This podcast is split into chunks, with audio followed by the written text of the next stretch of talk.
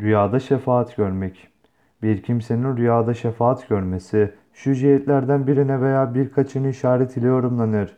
İyi halli olmaya, yüz yüze gelmeye, birinin kusurunu veya bir sırrını örtmeye, zenginliğe, birilerini affedip bağışlamaya, kıyamet günü bütün insanların bir peygamberin huzurunda şefaat istemesi ve dilemesine gibi hususları işaret olarak yorumlanabilir demişlerdir. Bir kimsenin rüyada peygamberimizden şefaat dilediğini görmesi, yüce peygamberimizin kıyamet günü ona şefaat etmesine ve edeceğini işaret eder demişlerdir. Rüyasında kendisinin bir insana şefaatçi olduğuna, yani bir işinin olması için aracılık ettiğini ve affedilmesi için araya girdiğini görmesi, rüyayı gören kişinin iyi meziyetleri olduğuna, iyi bir insan olduğuna ve sevap kazandığını işaret eder. Rüyasında kendisi hakkında birilerinin şefaat ettiğini, yani kendisi için şefaatçi, aracı olduklarını görmek pek iyi sayılmaz. Bu rüyası onun günah işleyip hata edeceğine ve zulme, haksızlığa uğrayacağını işaret ile yorumlanmıştır.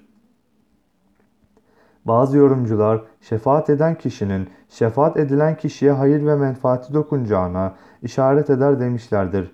Mesela kendisine bir komşusunun şefaat ettiğini yani şefaatçi, aracı olduğunu gören kişi o komşusundan faydalanır ve ondan menfaat elde eder ve rahata erer şeklinde yorumlanmıştır.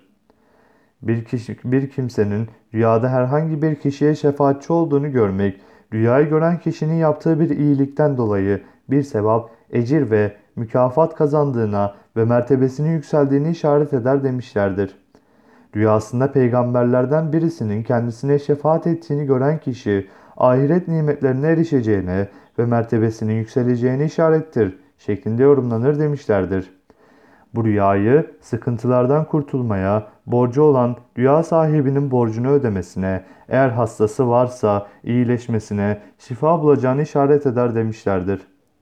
Bir kimsenin rüyada Kur'an-ı Kerim'in kendisine şefaat ettiğini görmesi, ilim sayesinde yani ilim sebebiyle kavuşulacak büyük hayır ve menfaate ve yüksek mertebeye işaret eder demişlerdir.